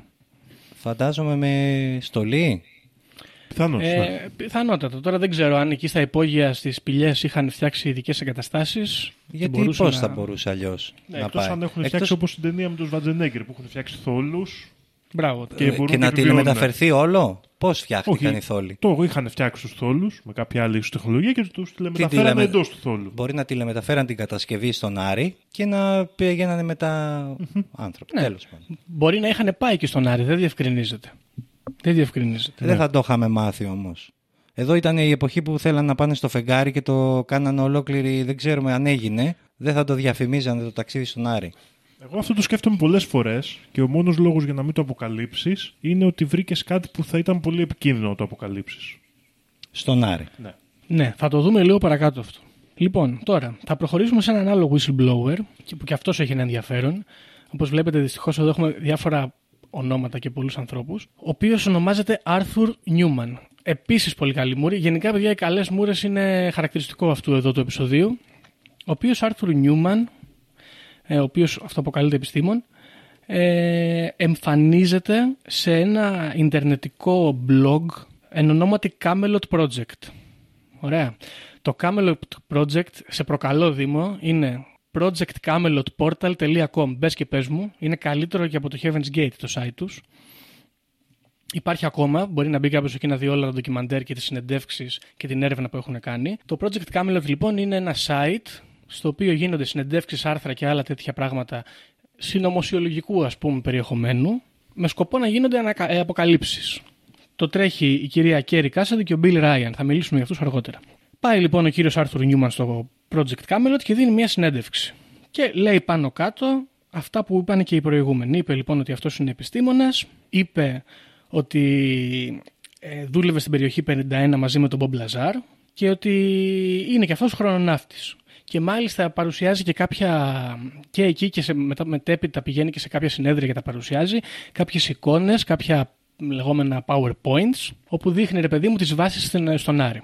Εκεί ερωτάται ο κύριος Νιούμαν από τους από τους δημοσιογράφους εάν γνωρίζουν για τον πληροφοριοδότη Dan Berris ο οποίος ισχυρίζεται ότι και αυτός συμμετέχει στο project Pegasus και αυτός αρχικά λέει ότι δεν τον ξέρω τον κύριο και δεν νομίζω ότι πρέπει να τον πάρετε στα σοβαρά. Όμως, δύο-τρεις μέρες αργότερα, επικοινωνεί μόνος του με το Project Camelot και τους λέει: Παιδιά, κοιτάξτε να δείτε, το ξανασκέφτηκα και ο Dan Berry είναι ακραίας σημαντικός και αν θέλετε να μάθετε περισσότερα πρέπει να τον ψάξετε καλύτερα. Και εδώ έρχεται στην επιφάνεια ο Dan Berry, ο οποίος είναι ο αγαπημένος μου από τους πληροφοριοδότες αυτούς, ο οποίος έρχεται στο προσκήνιο και λέει και αυτός. Καλησπέρα, είμαι ένα παιδί θαύμα. Είμαι ο Νταν Μπέρις. Δούλεψα και εγώ στην περιοχή 51 μαζί με τον Μπομπ Λαζάρ και σε ηλικία 8 χρονών, εγώ και ο παππούς μου, καθώς αράζαμε κάτω από ένα δέντρο, μας κλέψαν εξωγήινοι. Μας κλέψαν εξωγήινοι και μάλιστα ήμασταν λέει σε ένα trans state το οποίο υποδηλώνει ότι μας κλέψανε τη συνείδηση εξωγήινοι και μας απήγαγαν τη συνείδηση, όχι το σώμα μας. Μας βρήκε λέει εκεί η μάνα μου και εμένα και τον παππού σε μια κατάσταση σοκ και μας συνέφερε και θυμόμασταν, λέει, τελευταίο πράγμα που θυμόμασταν είναι μια τεράστια πυραμιδοειδή σκιά στον ουρανό και μετά σκοτάδι. Ο Νταν Μπέρις είναι ένα παιδί με πολύ ε, μεγάλο χάρισμα στις επιστήμες. Ωραία. Πηγαίνει τρένο στο σχολείο. Όντως αυτό είναι πραγματικότητα. Και ο ίδιος ισχυρίζεται ότι όλη αυτή, όλη αυτή η επιτυχία του οφείλεται στο γεγονός ότι οι εξωγήινοι όταν τον απήγαγαν του έβαλαν εμφυτεύματα τα οποία ανέπτυξαν τον εγκέφαλό του και τις ψυχικές του ικανότητες. Πάει τόσο καλά λοιπόν ο Νταν Μπέρις όπου κάποια στιγμή προσλαμβάνεται από το κράτος και μάλιστα φτάνει να δουλεύει για το ναυτικό ως ε, φυσικός, χημικός και διάφορα τέτοια. Βρίσκεται σύμφωνα με τον ίδιο να δουλεύει για τους λεγόμενους Majestic 12, τους οποίους έχουμε αναφέρει. Ξέρετε τι είναι αυτοί; Θυμάστε; Ναι, ναι. Είναι λοιπόν μια ομάδα ανθρώπων οι οποίοι είναι πίσω από αυτά τα project του Area 51 κτλ. Οι οποίοι προσπαθούν να κρατήσουν όλα αυτά τα ζητήματα κρυφά και να τα χρησιμοποιήσουν για τη χειραγώγηση και τον έλεγχο του κόσμου, ας πούμε. Κάτι σαν Illuminati, ας το πούμε έτσι. Κάποια στιγμή ο ίδιος λέει ότι δουλεύει στο Ιράκ πάνω σε όπλα ε, βιολογικού πολέμου και μάλιστα ο ίδιος λέει ότι έγινε λέει και Captain Level 2 στο Biowarfare ε, Engineering. Αργότερα φεύγει γίνεται parole officer, ξέρεις, ο, ο αστυνομικός ο οποίος ε, είναι υπεύθυνος για να τσεκάρει τους ε, κρατούμενους που φεύγουν από τη φυλακή. Αναστολές, ναι. Ναι, τις αναστολές. Αλλά ο ίδιος λέει ότι αυτό ήταν μια βιτρίνα ως δουλειά, γιατί εγώ είχα σταλεί στο νότο της Αμερικής για να εξετάσω το έδαφος, να κάνω αναλύσεις στο υπέδαφος σε σημεία πιθανότατα που έχουν ε, δραστηριότητα εξωγήινων αλλά και για να εξετάσω και αντικείμενα τα οποία βρίσκονταν στην Area 51, όπως αυτά που μου μιλούσε ο Μπομπ Λαζάρ, μέταλλα πολύ διαφορετικά από αυτά που έχουμε εδώ στη γη και τεχνολογίες περίεργες. Άρα δούλευε κοντά στην περιοχή εκεί της περιοχής 51. Ναι, ναι, δούλευε και στην περιοχή μαζί με τον Μπομπ Λαζάρ. Mm-hmm. Όχι εννοώ σαν, ε, σαν αστυνομικό. Ήταν σε Α, ναι, ήταν, ήταν, ήταν σε αυτές τις περιοχές του Νότου, ναι. Mm-hmm. Εκεί λοιπόν ο Νταν Μπέρις λέει ότι μέσα στις βάσεις συνάντησε και τον πρώτο εξωγήινο πρώτη φορά, πριν αρχίσει τις τηλεμεταφορές και αυτά, έτσι. Ένα άτομο το οποίο ονομαζόταν J. Rod και το πραγματικό του όνομα είναι Κελαχά. Ωραία. Ένα πράγμα σαν να προφέρουμε το κθούλου. Ο οποίος ήταν ένας εξωγήινος, ο οποίος έπασχε από μια αγωνιδιακή ε, ασθένεια και βρισκόταν στη βάση σε καραντίνα. Και μάλιστα λέει όλοι οι πράκτορες οι οποίοι δουλεύανε μέσα στην, ε, στην επιχείρηση αυτή τον χλεβάζανε και τον, ε, τον είχαν του πεταματού. Και μόνο ο Νταν Μπέρις ήταν καλός του φίλος. Έπιασε λοιπόν φιλία με αυτόν τον J. Rod και έμαθε διάφορα πράγματα. Έμαθε καταρχάς ότι κάποια στιγμή στο μέλλον, το 2020 συγκεκριμένα, πολύ κοντά, δεν συνέβη αυτό, αλλά μπορεί, ξέρεις, αυτά τα πράγματα όπως είπαμε και πριν αλλάζουν. Η ανθρωπότητα θα χωριστεί γονιδιακά σε δύο είδη. Το πρώτο θα είναι οι J. Rods, οι λεγόμενοι Greys, αυτή που ξέρουμε ως Grace, και η άλλη θα είναι η Nordic. Η Nordic είναι κάποιοι εξωγήινοι, ε, εξωγήινοι, θα είναι τέλος πάντων οι άνθρωποι μετέπειτα, οι οποίοι θα είναι ψηλοί, ξανθοί, γαλανομάτιδες, όπως είναι οι Σκανδιναβοί. Και εκεί λοιπόν αυτός αρχίζει να συμμετέχει και στο Chronovision και να, να μεταφέρεται στον Άρη και σε διάφορες άλλες χρονικές περιόδους και ο ίδιος λέει ότι μπορούσε να ταξιδεύει και σε άλλα σύμπαντα και σε άλλα παράλληλα σύμπαντα για την ακρίβεια. Μας λέει επίσης ότι οι Nordic, οι εξωγήινοι, είναι αυτοί οι οποίοι ταξιδεύουν πίσω στο χρόνο και γίνονται οι Ανουνάκοι. Οι οποίοι φτιάχνουν τους ανθρώπους. Μαλάκα και εδώ πέρα καταλαβαίνεις, δεν ξέρω αν με παρακολουθείτε πλέον, ότι η κατάσταση έχει πάει σε άλλο επίπεδο. Διότι η ανθρωπότητα χωρίζεται σε δύο εξωγήινους, όπου ένας εξωγήινος ταξιδεύει στο παρελθόν και δημιουργεί την ανθρωπότητα, δημιουργεί τον εαυτό του δηλαδή. Γίνεται ένα χωροχρονικό εδώ πέρα χάος. Το σημαντικό εδώ πέρα, που μας ενδιαφέρει γιατί αυτό μπορούμε να το παραβλέψουμε λίγο το παρανοϊκό, είναι ότι ο Νταν Μπέρις, επειδή βλέπει τον φίλο του, τον Τζέι Ρόντ, να πεθαίνει από την ασθένεια, ταξιδεύει σε ένα ρήγμα του χρόνου και του χώρου και βρίσκει ένα, ένα υλικό το οποίο το ονομάζει γκανές, ένα, βασικά ένα σωματίδιο, με το οποίο ο ίδιος ισχυρίζεται ότι μπορεί να γιατρέψει τον, ε, για, γιατρεύει βασικά τον φίλο του τον Τζέι Ροντ. Όμως, αυτό το σωματίδιο το οποίο έχει ανακαλύψει σύμφωνα με τον ίδιο, μπορεί να ελέγξει τη δημιουργία της ζωής, αλλά και να ανοίξει τρύπες στο χώρο χρόνο. Και για αυτό τον λόγο δεν θέλει να το δημοσιοποιήσει ακόμα, διότι θεωρεί ότι η ανθρωπότητα δεν είναι έτοιμη να το διαχειριστεί. Μιας και δεν έχει γίνει ακόμα αυτό το χώρισμα, το γονιδιακό, ας πούμε, που έλεγε πριν. Και αυτός με τον Μπομπ Λαζάρ και διάφορους άλλους ανθρώπους, όπως οι προηγούμενοι whistleblowers, είναι εδώ να μας δώσουν αυτές τις πληροφορίες για να προετοιμάσουν την ανθρωπότητα για τον ερχομό της τεχνολογίας αυτής του γονιδιώματος γκανές. Προσέξτε τώρα τι συμβαίνει, παιδιά. Αυτά όλα εδώ που περιγράφουμε για όποιον παρακολουθεί υπερπληροφόρηση και ελληνικό QAnon είναι ακριβώς ό,τι λέει το QAnon. Έχει πολύ ενδιαφέρον αυτό. MedBeds, τεχνολογία ιατρική η οποία γιατρεύει τα πάντα και μπορεί ακόμα και να φέρει ανθρώπους πίσω στη ζωή. Ε, τα λεγόμενα Q τηλέφωνα με τα οποία μπορείς να μιλήσεις σε διάφορα σημεία του χώρου και του χρόνου. Ικανότητες ταξιδιού με την ταχύτητα του φωτός. Όλα αυτά τα πράγματα είναι αυτά που ασπάζεται το ελληνικό QAnon και το αμερικανικό σε κάποιε πιο ακραίες εκφάνσεις του. Και έχει πολύ ενδιαφέρον αυτό. Δεν ξέρω αν έχουν έρθει δηλαδή σε κάποιο είδους συνεννόηση όλοι αυτοί. Ε, αυτοί λοιπόν είναι εδώ οι πληροφοριοδότες του Project Pegasus και αυτές είναι οι δουλειές που κάνουν. Ταξιδεύουν στο χώρο και στο χρόνο, έρχονται σε επαφή με εξωγήινους και στο τελικό στάδιο ανακαλύπτουν και την τεχνολογία του γονιδιώματος γκανές με το οποίο μπορούμε να ελέγξουμε πλέον τη ζωή και να ταξιδέψουμε ακόμα πιο εύκολα σε άλλες διαστάσεις. Τώρα, έχουμε και κάποια άλλα έξτρα πραγματάκια να πούμε, αλλά δεν, ε, είναι λίγο πιο τρίβια αυτά και για να μην τρελάνουμε και τον κόσμο. Αν έχετε κάποιο σχόλιο, είμαι εδώ για εσά. Να ρωτήσω λίγο εγώ κάτι. Αν αντέχεις ακόμα, ναι. Αντέχω. Όλοι αυτοί οι πληροφοριοδότες λένε ότι ξέραν τον Μπομπ Λαζάρ. Ναι. Άρα ο Μπομπ Λαζάρ γνώριζε και αυτά που κάνανε. Βεβαίως.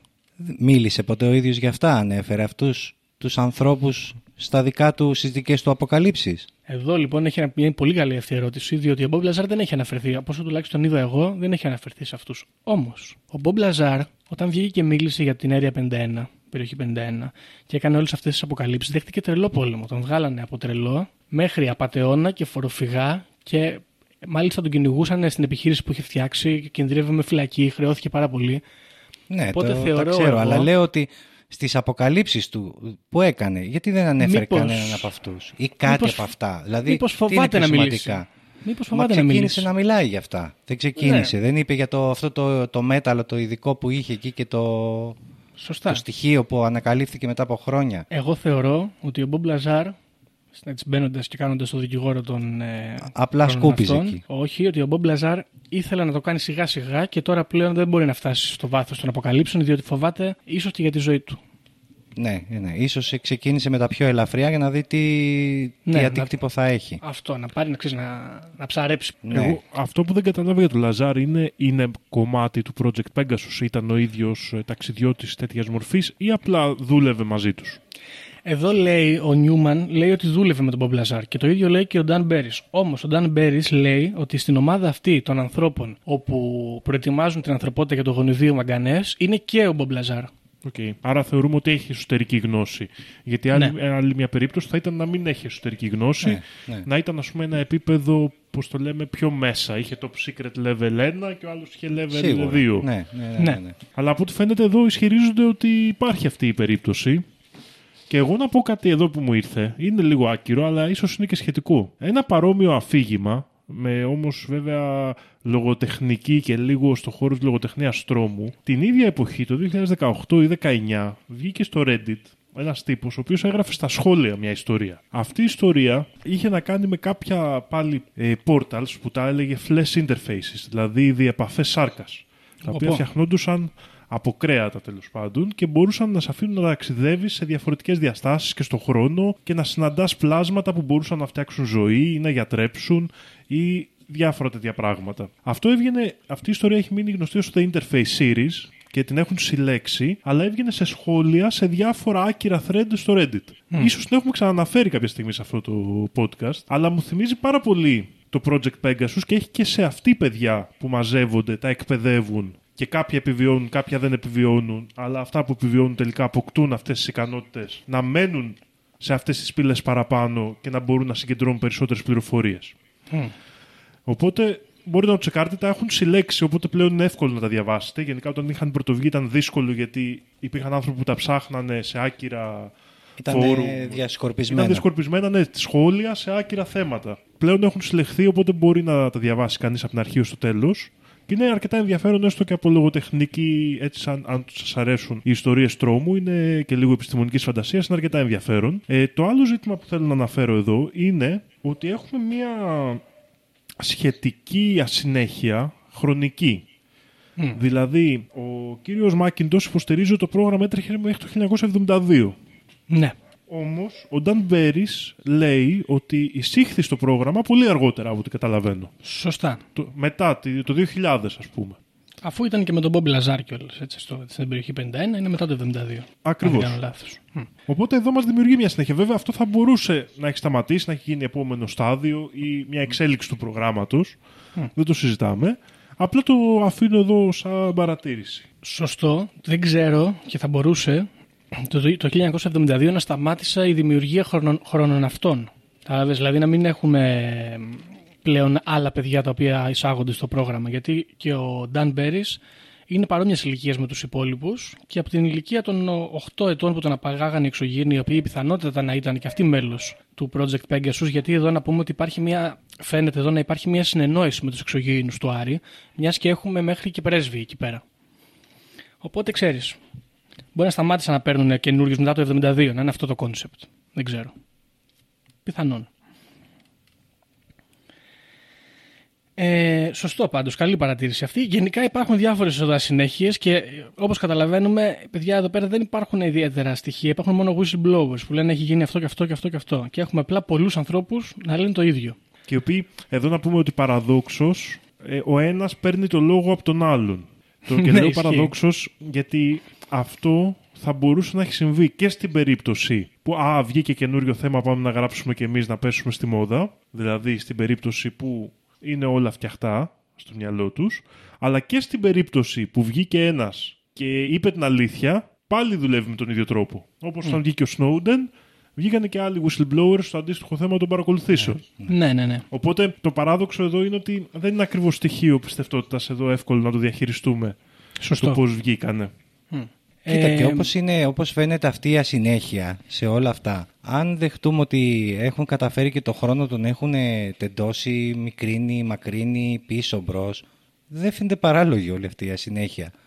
Αν ισχύει αυτά τα ταξίδια, τεντώνεις και το χρόνο και το μακρύνεις και το κοντένεις όπως θες. Σωστό και να πω σε αυτό το σημείο ότι σύμφωνα με τον ε, Μπασιάγκο, το γεγονός ότι αυτός ας πούμε ε, ταξιδεύει στον χρόνο ή ο Μάικλ Μάκιντος ήρθε από το 43 ενώ ήταν, είναι ξέρω εγώ 60 χρονών το 2019.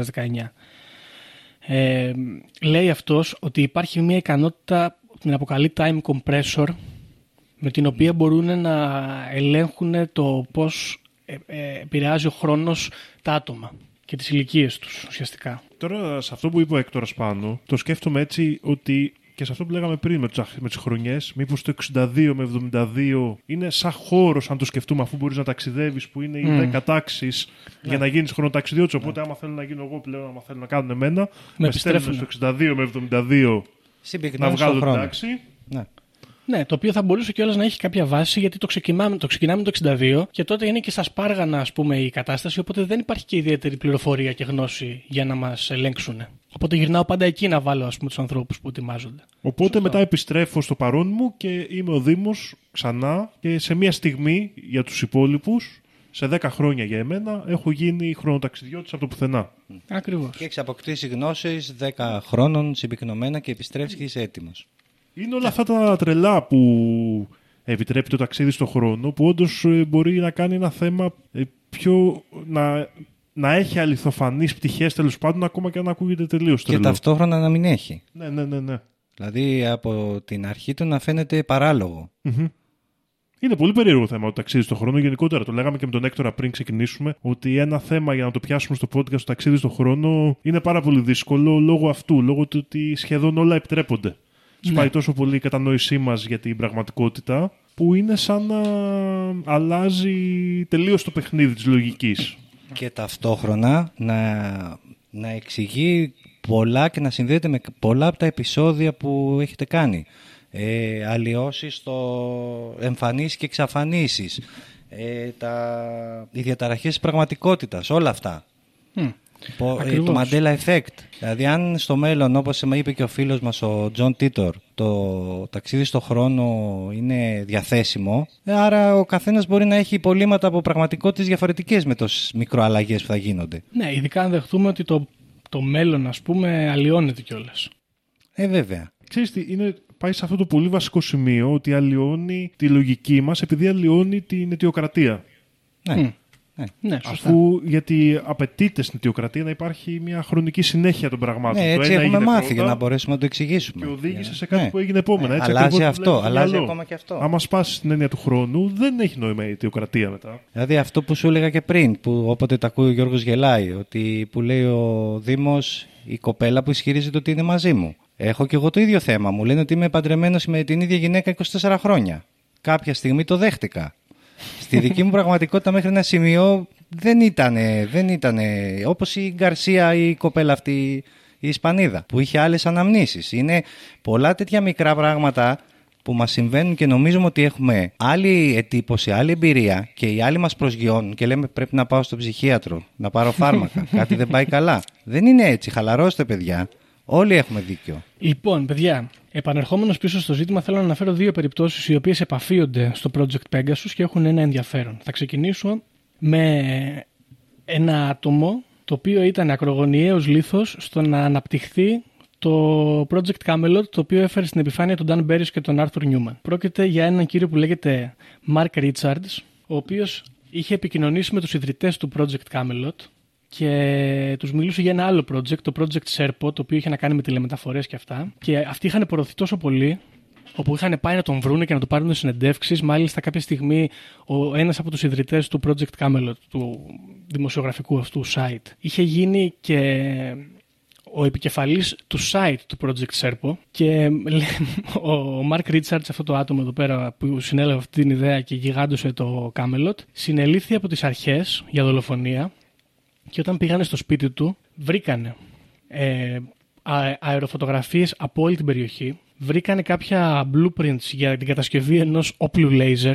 Βρήκανε εκρηκτικές ύλες βρήκανε υλικά για να κατασκευαστούν αυτόματα όπλο και βρήκανε και ένα μανιφέστο στο οποίο έλεγε ο Mark Richards ότι εγώ θέλω να καταλάβω την περιοχή το Marin County που ζούσε. Θα ανατινάξω τις γέφυρες τις οποίες συνδέουν ε, με την ενδοχώρα και θα τοποθετήσω πάνω λέει εκεί στα συντρίμια τα λέιζερ έτσι ώστε όποιος έρχεται να τον κα- να- να ανατινάζω και αφού, θα, αφού εγκαθιδρύσω εδώ μέσα αυτό το απομονωμένο ε, κρατήδιο θα αναπτύξω το project Serpo και θα μπορώ να τηλεμεταφέρομαι στο χώρο και στο χρόνο και να ε, ουσιαστικά σχηματίσω την ιστορία όπως θέλω εγώ. Και μάλιστα έχει φτιάξει και ένα σύστημα διακυβέρνησης το οποίο ήταν βασισμένο στο μύθο του βασιλιά Αρθούρ και αυτός ήταν ο Αρθούρος ας πούμε. Α, Και αυτός είναι ο άνθρωπος που επηρέασε πιο πολύ από όλους το project Camelot που έφερε τους δύο από τους τέσσερις whistleblowers στην επιφάνεια. Το οποίο εντάξει γαμάει έτσι να θα ανατινάξω τη γέφυρα και θα βάλω λέιζερ απάνω μου θυμίζει το επεισόδιο QAnon με εκείνο και τον τύπο που είχε πάρει το,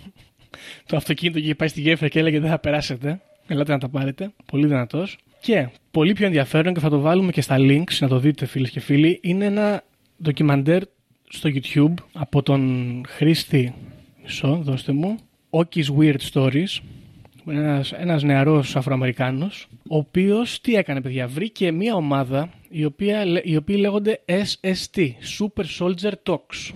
Ωραία. Και αυτοί τι είναι τώρα; Είναι άνθρωποι οι οποίοι υποστηρίζουν ότι έχουν μεταφερθεί στον Άρη κάποια στιγμή στη ζωή τους και έχουν περάσει ειδική εκπαίδευση και γενετική τροποποίηση για να αποτελέσουν τους στρατιώτες, τάγματα ας πούμε, της ανθρωπότητας στον γαλαξιακό πόλεμο. Όλα τα άτομα τα οποία συμμετέχουν στο Super Soldier Project, το οποίο μοιάζει με το Project Pegasus, έχουν διαγράψει τη μνήμη τους οι, οι άνθρωποι που τους ετοιμάζανε και όταν τελείωσε η θητεία τους, τους στείλανε πίσω στην ε, γη και μπορεί να είσαι άνθρωπος, άνθρωπος υβρίδιο και διάφορες άλλες ικανότητες να έχεις. Και μάλιστα υπάρχει αυτό το, αυτή η οργάνωση, έχω και το site εδώ πέρα, το supersoldiertalk.com, στο οποίο μπορείς να τους πληρώσεις και σου κάνουν sessions για να επανέλθει η μνήμη σου. Ο Όκη είχε πάει εκεί πέρα και τους είπε εγώ ήμουνα άνθρωπος ανουνάκι υβρίδιο και η ταυτότητά μου ήταν άφρο σαμουράι και πολεμούσα στον πόλεμο στο το μέτωπο του Άρη. Και του λέει ο άλλος ναι, ναι, του λέει, μα καταλαβαίνω, έχω διάφορους σαν και σένα. Υπά, υπάρχει και ένα κομμάτι της συζήτησής τους μέσα στο ντοκιμαντέρ. Το κόνσεπτ λοιπόν είναι ότι μπορείς να είσαι νίντζα, στρατιώτης, ε, paramedic, ε, δολοφόνος, ε, πράκτορας, άνθρωπος, ανουνάκι, grey, reptilian, ό,τι γουστάρεις τέλος πάντων.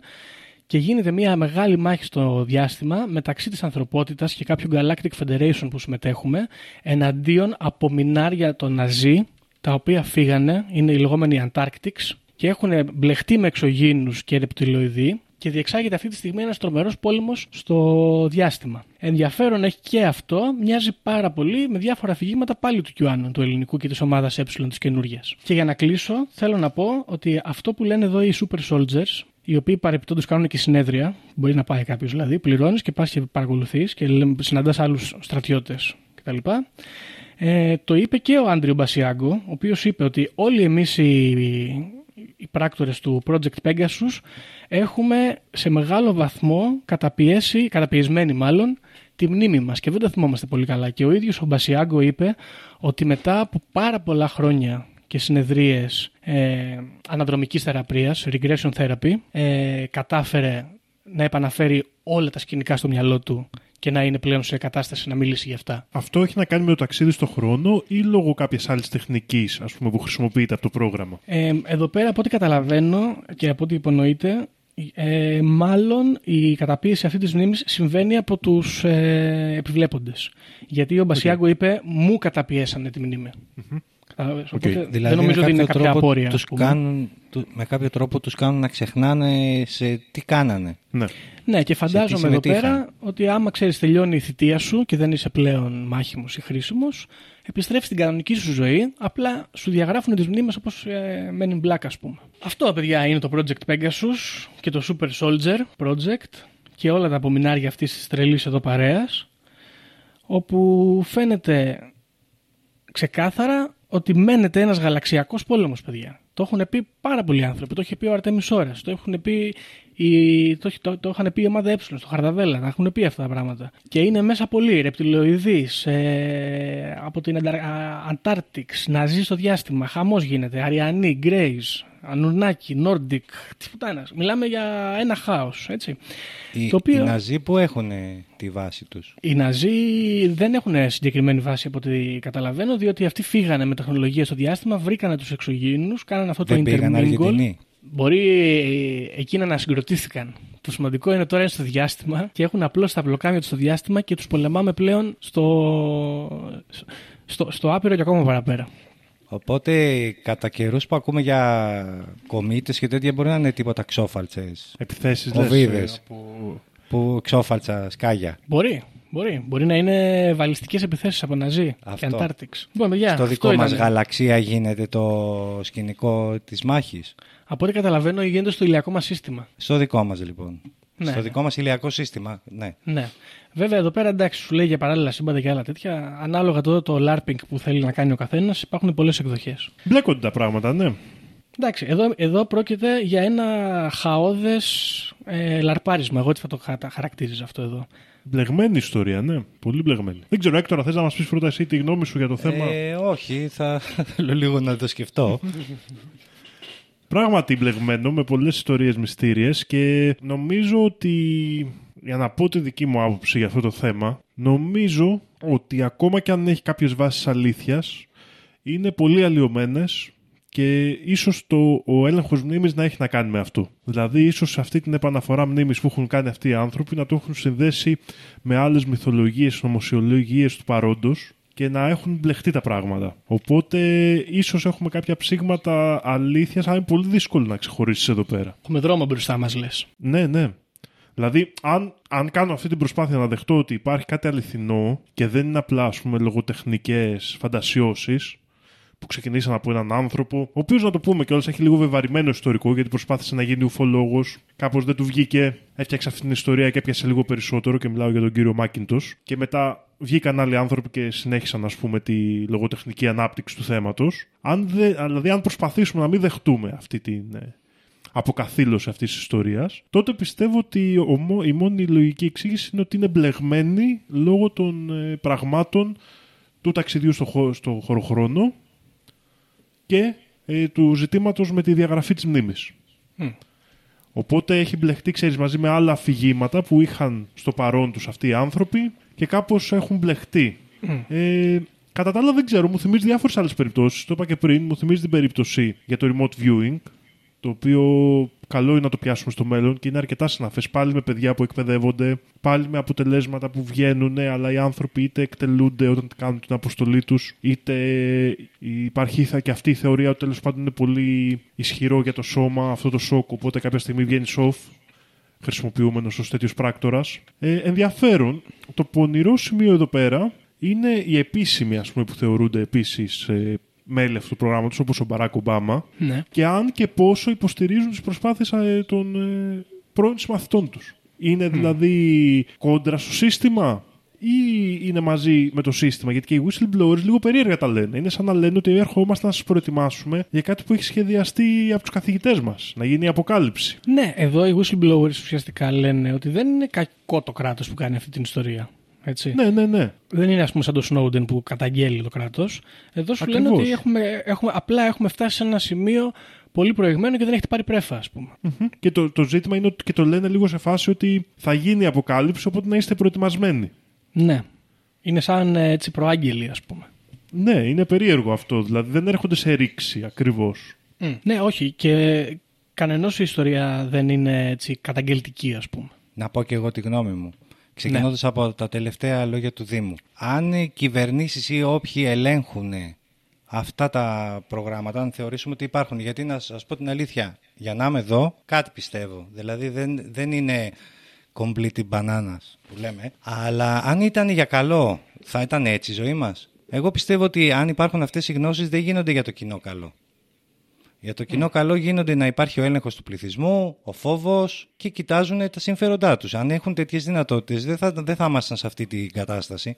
Δηλαδή αν το έχουν πετύχει αυτό με, χρονοταξί, με ταξίδι στο χρόνο, φαντάσου δηλαδή να μην υπήρχε Σωστό. τέτοια Πολύ δυνατότητα. Και ο τρόπος που μπλέκονται όλα αυτά, δηλαδή ε, οι ασάφειες ή τα πίσω μπρος, κάποια πράγματα να μην ταιριάζουν, ε, άμα δεν υπήρχαν και αυτά δεν θα ήταν συνωμοσία, θα ήταν ε, ειδήσεις. Υπάρχει λόγος που γίνονται έτσι, εγώ πιστεύω. Και μπλέκονται. Ναι, γενικά, σωστό. Πολύ καλή παρατήρηση αυτή για την κατάσταση τη σημερινή. Τώρα εδώ άμα σου λέει ο άλλος ότι πηγαίνουμε μπρος πίσω πάνω κάτω και έχουμε και γονιδίωμα που ελέγχει και γιατρεύει τις ασθένειες και τη ζωή. Ε, Και δηλαδή, θερίζουν οι εντάξει. καρκίνοι και τα τέτοια, τότε τι για ποιο καλό της ανθρωπότητας; Ναι, Δηλαδή, εντάξει. σωστό. Εντάξει, ήδη έχουν προαναγγείλει όμως ότι θα έχουμε και ας πούμε διαγαλαξιακούς άρχοντες. Ε, ότι θα έρθουν αυτοί οι εξωγήινοι και θα μπλεχτούν και αυτοί θα είναι οι άρχοντε. Εδώ ρε παιδιά δεν, μπο- δεν μπορούμε να αποφύγουμε ένα μποτιλιάρισμα στους δρόμους και να είναι στρωμένοι δρόμοι τώρα. Κοιτάμε το διαγαλαξιακό. Μήπως είναι και καλύτερα τα πράγματα να έρθουν. Εγώ καταλαβαίνω την ιδέα αυτή, ότι άμα κοιτάξουμε τη σημερινή ζωή, τότε αν δεχτούμε ταυτόχρονα ότι υπάρχει αυτό εδώ, κάποια ψήγματα αλήθειας σε αυτή την ιστορία, σε αυτή τη μυθολογία εδώ πέρα τέλος πάντων, ε, όντως συνεχίζει να υπάρχει καπιταλιστικό ας πούμε έτσι, και καταπιεστικός δάκτυλος από πίσω. Ναι, και σίγουρα για να δεχτείς κάποιες τέτοιες θεωρίες πρέπει να δεχτείς ότι ας πούμε αυτό που δείχνουν σε κάποιες ταινίες cyberpunk και τέτοια που είναι οι πλούσιοι και ζουν ας πούμε πάνω από την επιφάνεια και οι φτωχοί που ζουν κάτω ας πούμε στους βούρκους πρέπει να το δεχτείς ότι έχει γίνει ήδη απλά όχι τόσο φυσικά ότι έχει γίνει κάπως νοητά ότι υπάρχει όντως κάποια κοινότητα Αυτή η ανθρώπων αυτή τη διάκριση, στιγμή αυτή η δια- ο ναι, διαχωρισμός. που ζει σε κάτι σαν ουτοπία τεχνολογική που έχει τέτοια μέσα και ότι απλά οι ορδές του κόσμου στις οποίες είμαστε και εμείς κομμάτι της ζούμε σε κάποιο είδος βούρκου της επιφάνειας το οποίο είναι η ζωή που συναντάμε. Πώς τους λέγαμε στο άλλο επεισόδιο, δεν θυμάμαι τώρα που, που είτε ο διαχωρισμός, οι εργάτες, οι... κάτι Ναι, τέτοιο ναι. είμαστε εμείς. Τα drones. Τα drones είμαστε. Ακριβώς, δηλαδή νομίζω ότι πρέπει να δεχτείς, δηλαδή για να δεχτείς ότι υπάρχει αυτή η τεχνολογία και την κρύβουν από τον κόσμο, τις συνέπειες της τέλος πάντων σε έναν βαθμό. Πρέπει αναγκαστικά να το δεχτείς αυτό και είναι δύσκολη ιδέα να το δεχτείς. Η Εγώ- αλήθεια, γιατί είναι και δύσκολο να το ανακαλύψεις. Εγώ θεωρώ απόλυτα σωστό και υπεύθυνο το να μην υπήρχε αυτή η τεχνολογία στον καθένα. Ε, φαντάσου τώρα να κυκλοφορούσαν ε, όπως κυκλοφορούν τα αυτοκίνητα, που μπαίνει το κάθε βλήμα στα μάξι και γίνεται φωνικό όπλο. Φαντάσου να είχαμε και μια χρονομηχανή ή να είχαμε πρόσβαση. Ναι, ισχύει αυτό. Καλή παρατήρηση, αλλά κοίταξε, γενικά, να κάνω κι εγώ ένα σχόλιο τώρα εδώ. Διαβάζοντας όλη αυτή την ιστορία και επειδή είναι, είναι και άλλα άτομα που μπλέκονται τώρα, δεν ήθελα να τα βάλουμε όλα μέσα γιατί γίνεται ένα χάος. Και, α- και άλλοι άνθρωποι παράπλευροι οι οποίοι έρχονται και εμφανίζουν άλλα project παρόμοια και πα- συναφή. Διάλεξα δύο έτσι, για να τα πούμε επιγραμματικά. Και είναι και μια κριτική πάνω σε αυτούς τους ε, whistleblowers αυτό, που επίσημη εννοώ. Φαίνονται όλοι αυτοί να είναι άτομα που έχουν κάπως έτσι σαν σύνδρομο ας πούμε, αναζήτηση προσοχής. Δηλαδή κατεβαίνουν για πρόεδροι υποψήφοι οι δύο από αυτούς. Τα βιογραφικά τους είναι, ξέρω εγώ, παραφουσκωμένα ακραία. Ενώ στην πραγματικότητα δεν φαίνεται να έχουμε στοιχεία για την τόσο μεγάλη πνευματική τους ικανότητα, με εξαίρεση τον Dan Μπέρις, ο οποίος έχει κάποια, ένα επιστημονικό υπόβαθρο όντως. Ε, συν το γεγονός, και αυτό είναι πάντα δυσάρεστο και αρνητικό, ότι υπάρχει το Super Soldier Talks, το οποίο βασίζεται στη συνωμοσία του Project Pegasus και έχει φτιάξει το, το σύστημα αυτό που είναι επιπληρωμή και γίνονται συνέδρια και πουλούνται βιβλία και κάποιοι πλουτίζουν ξέρω εγώ, από αυτή τη δουλειά, έχει γίνει business δηλαδή. Κάπως το κάνει περισσότερο έτσι, ας πούμε, απάτη στο μυαλό μου παρά μια συνωμοσία που στηρίζεται κάπου. Είναι Ναι, όπως αυτό έχουμε, πει- έχεις έχουμε πει δίκιο. πολλές φορές για τους ε, ουφολόγους ας πούμε, που χωρίζονται σε αυτούς που θυσιάζουν και τη ζωή τους ας πούμε, πάνω στη, και τις προσωπικές τους σχέσεις πάνω στην έρευνα και αυτούς οι οποίοι είναι τυχοδιώκτες και προσπαθούν να εξαπατήσουν τον κόσμο ας πούμε, και να εκμεταλλευτούν το πάθος τους για να βγάλουν χρήματα και να κάνουν καριέρα. Και εδώ μου μοιάζει για το- τέτοια περίπτωση. Το Super Soldiers έχει πλάκα γιατί είναι σαν εξορκισμός για το Project Pegasus. ναι, ισχύει. είναι σαν εξορκιστές, αλλά σύγχρονοι, sci-fi. Ελάτε εδώ και θα σας ξυπνήσουμε τις αναμνήσεις σας και θα σας βγάλουμε από το τέτοιο. Εντάξει, οτιδήποτε ζητάει λεφτά είναι άσχημο σε- και ειδικά για τέτοια θέματα σε βάζει σε υποψίες. Ναι. Ε, και ξέρω ότι το podcast και εσείς είστε εναντίον των χρημάτων, αλλά καλό είναι να μην ξεχνάμε, εμείς οι ακροατές, να μπορούμε και να συνεισφέρουμε. Buy me a coffee ή Patreon. Είναι πάρα Ρε πολύ τρελέ. σημαντικό. Είναι ένας τρόπος να δείξουμε την ευγνωμοσύνη μας για αυτό που συμβαίνει και τώρα. Κοίτα, Έκτορα, ποσοστά δεν θα πάρεις. Ε, ε, άλλα έχουμε πει με τον κύριο Δήμο.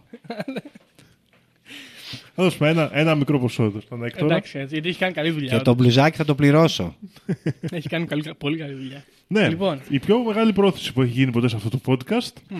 Ταξίζεται, παιδιά, ταξίζεται. ε, μάγκες, επειδή πλατιάσαμε και ήταν μεγάλη ιστορία, φτάσαμε στη μία ώρα και ένα τέταρτο, νομίζω ότι είναι αρκετά τα, οι πληροφορίες και τα στοιχεία. Ε, δεν ξέρω, θέλετε να πείτε κάτι, να κάνουμε κάποια κατακλίδα; Αυτό όχι, νομίζω μπερδεμένο το θέμα. Ε, προτρέπω τους ανθρώπους που θα, του- που θα δείξουν ενδιαφέρον να προσπαθήσουν να βγάλουν άκρη, γιατί δεν είναι εύκολο να βγει άκρη σε αυτό το θέμα. Και Γιώργο, σε νιώθω λίγο έτσι με τα στοιχεία που παρουσίασες. Νιώθω τον πόνο αυτής της έρευνας. Οπότε, ναι, μπλεγ- μπλεγμένο θέμα, ύποπτο από πολλές μεριές ε, και ίσως ε, δύσκολο να βρει κανείς αν υπάρχουν ψήγματα αλήθειας από πίσω ε, σε αυτή την περίπτωση. Δεν ξέρω, εγώ είμαι, δηλαδή, είμαι διχασμένος. Είσαι σκεπτικός. Ε, Ξέρω, εντάξει. εγώ ακριβώς επειδή είναι μπλεγμένο, επειδή έχουμε μάθει και σαν άνθρωποι να- και από την ταχύτητα της ζωής μας να λέμε αυτός είναι έτσι, αυτό είναι έτσι με τη μία, εγώ δεν το κάνω. Προσπαθώ πλέον να μην το κάνω. Ε, έμπαινα. Με επιφύλαξη έμπαινα. Και ακριβώς επειδή έχει τόσα έτσι, faults και αδυναμίες, το κάνει για μένα πιο να το ψάξεις. Ναι, ναι. Γιατί Γιώργο και εσύ αυτά και ό,τι μαθαίνουμε, πέρα από το αν γνωρίζεις κάποιον προσωπικά, προέρχεται από κάποιες πηγές. Κάποιος τα έχει γράψει. Είναι αντικειμενικός πάντα αυτός που τα γράφει. Τον Μπομπ Λαζάρ τον γνώρισες, μιλήσατε; Όχι, σίγουρα. Όπως θέλει κάποιος μπορεί να τον παρουσιάσει. Είτε είναι ο βιογράφος του, είτε είναι ο ρεπόρτερ της εποχής, μιλημένος ή όχι, δεν το ξέρεις κατά βάθος. Και υπάρχει και αυτό, ξέρεις, που το έχει ο συνωμοσιολογικός κόσμος αρκετά. Ότι ο, κατά μία έννοια η συνωμοσιολογία είναι υπερλογική. Με ποια πραγματικότητα. Ψάχνουν μια καθαρή απάντηση σε, χα- στη- στο χάος που είναι η ζωή. Οπότε και γενικά ο άνθρωπος έχει αυτή την τάση. Άμα μια εξήγηση είναι πολύ καθαρή και μπορώ να την εξηγήσω γρήγορα, Μένεις σε αυτήν. λες, όπου ναι, είναι καθαρή, είναι ωραία, είναι όμορφη. Ναι. Ωραία εξήγηση. Ενώ κάποιες φορές θέματα που είναι πολύ μπλεγμένα μας δημιουργούν περισσότερες υποψίες. Ναι, και- είναι υποψίες και ίσως λέμε άστο, δεν ισχύει. Αφού μπλέκω και στα πέντε πρώτα λεπτά δεν έχω βγάλει λογική, το απορρίπτω. Ναι. Αυτό όμως πρέπει να μην το ξεχνάμε, ότι η ζωή η ίδια είναι χαοτική.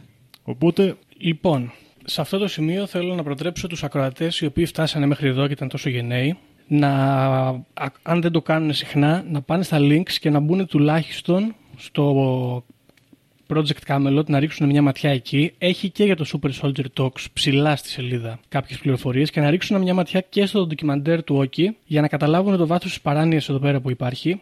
Κατά τα άλλα, παιδιά, συμφωνώ μαζί σας. Είναι περίπλοκο το ζήτημα εδώ πέρα και παρότι δεν υπάρχουν πολλές πληροφορίες και τα στοιχεία είναι λίγο κάπως fluid, είναι περισσότερο μυθολογικό ας το πούμε, εμένα μου άρεσε και μου τράβηξε λίγο έτσι το ενδιαφέρον γιατί υπάρχει ένα πολύ δυνατό στοιχείο LARPing που μου θυμίζει Warhammer 40.000 πολύ, έτσι, ο πόλεμος αυτός ο διαγαλαξιακός. Δεν υπάρχουν καλοί και κακοί, είναι ένα τέτοιο πράγμα. Και ναι, νομίζω ότι παιδιά, αυτό είναι το Project Pegasus. Αυτά είναι τα στοιχεία. Να σε ευχαριστήσουμε πάρα πολύ, Έκτορα, που ήρθες. ευχαριστούμε πολύ. Εγώ σας ευχαριστώ που με δεχτήκατε εδώ. Και να πούμε γιατί είναι μεγάλη αγένεια και πολύ κακό το αναφέρω τώρα, αλλά δεν θέλω να το αφήσουμε και για άλλο επεισόδιο. Το ξεχάσαμε. Να πούμε και ένα ευχαριστώ στο Max Mag που μας πήρε τη- τη συνέντευξη και μας φιλοξένησε. Ε, καθυστερήσαμε να πούμε ένα ευχαριστώ γιατί έχουν περάσει δύο εβδομάδες. Αλλά... Το έχουμε ξαναπεί, δεν το έχουμε ξαναπεί. Όχι, δυστυχώς. Και το είχα στο μυαλό μου και Αλήθεια. στο Όχι, προηγούμενο δεν το επεισόδιο και έχετε το πει. ξέχασα. Όπω, το νόμιζα ότι το είχαμε πει. Ε, Ναι, να ευχαριστήσουμε πάρα πολύ για τη συνέντευξη. Μπορείτε να μπείτε να δείτε ε, και φίλες και φίλοι μας ακούτε. Και να ευχαριστήσουμε και τη Χρήσα που μας πρότεινε από ό,τι μάθαμε. Ναι. Οπότε, φίλες και φίλοι, αυτό είναι το Project Pegasus. Όσοι είστε γενναίοι και τσεκάρετε τα links, μπορείτε να μας αφήσετε κάποιο σχόλιο ή τα παιδιά στο chat να μας πείτε αν ε, νιώθετε ότι έχετε καταπιεσμένη μνήμη και είσαστε κι εσείς ίσως μέλη της ε, ελληνικής χρονοναυτικής σχολής, τι ιδιότητες έχετε, αν είστε ευρύδια ή και όχι και νομίζω ότι με αυτά θα σας αφήσουμε και θα τα πούμε στο επόμενο επεισόδιο. Γεια χαρά. Όποιος φύγει από αυτή τη ζωή έχοντας ηλεκτρονική κάρτα δεν θα δει βασιλεία ουρανών. Ταυτοποιείτε με το 666. Ξυπνήστε!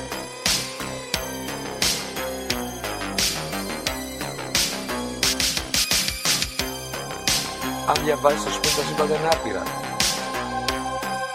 Εγώ σου λέω είναι 7. Γιατί; Γιατί αυτές είναι οι γνώσεις μου. Βαριά με τη συζήτηση για το αν η γη είναι επίπεδη. Είναι επίπεδη, τελείωσε. Και όποιος πιστεύει το αντίθετο δεν το συζητάμε.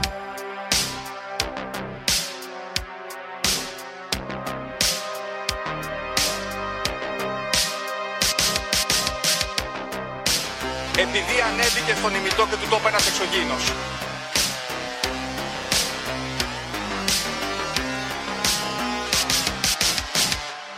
Πραγματική ιστορία κύριε Υπουργέ. Πραγματική ιστορία κύριε Υπουργέ. Πραγματική ιστορία κύριε Υπουργέ.